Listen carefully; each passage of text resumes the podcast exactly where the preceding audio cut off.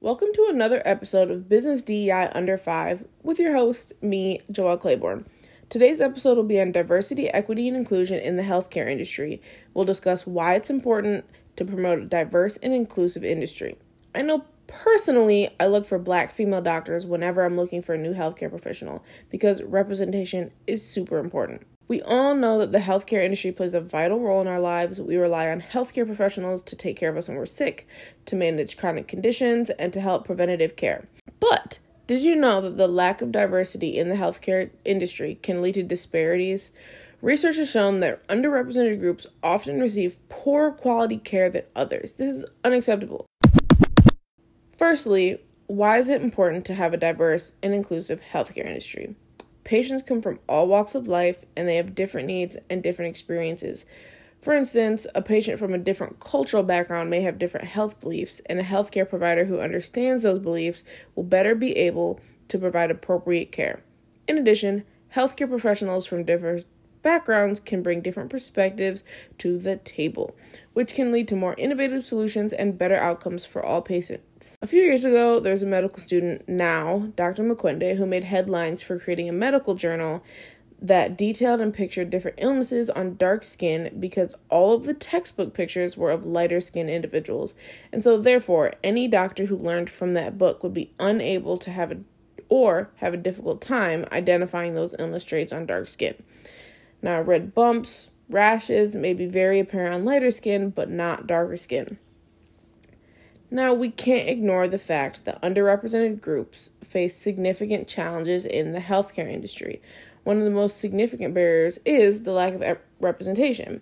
So, African Americans make up about 5% of physicians and 4% of nurses, and Latinos make up 5% of physicians and 3% of nurses. Women, particularly women of color, also face significant challenges in advancing their careers in the healthcare industry. In addition to a lack of representation in the workforce, underrepresented groups also face implicit bias from healthcare professionals. Research has shown that healthcare providers are more likely to dismiss the concerns of women, people of color, and LGBTQ plus individuals, which can lead to misdiagnosis and inadequate treatment. That is why I look for black women doctors.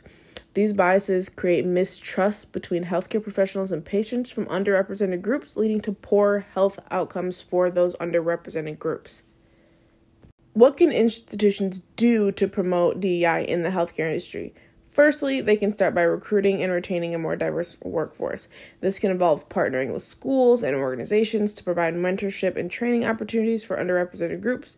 Institutions can also create policies and procedures that promote inclusivity, such as diversity training for all staff members and the establishment of employee resource groups. I say this anytime I give anyone or any company advice about DEI. If you're going to recruit, BIPOC individuals, people of color, you have to make sure that the space that you are asking them to step into is a safe place. So not only are you recruiting, but you're also instituting these policies that is going to make a safe space. Another critical step is to address implicit bias in healthcare. This can involve providing implicit bias training for the other professionals in the workplace, as well as implementing practices that promote patient centered care. For example, healthcare providers can take the time to listen to patients' concerns, explain medical terminology in plain language, and provide culturally appropriate care. Promoting DEI in the healthcare industry is crucial for providing high quality care for all patients. We have to address the barriers that underrepresented groups face and take steps to promote diversity, equity, and inclusion in these healthcare institutions. So, thank you so much. That is all for me today we are running up to time, so thank you for tuning in. I look forward to continuing this conversation in the future. If you have a story to tell about healthcare, if you have a healthcare nightmare story, you know, let me know. Comment it, email me, uh, and be on the lookout for future episodes. Toodles. Thank you. Bye.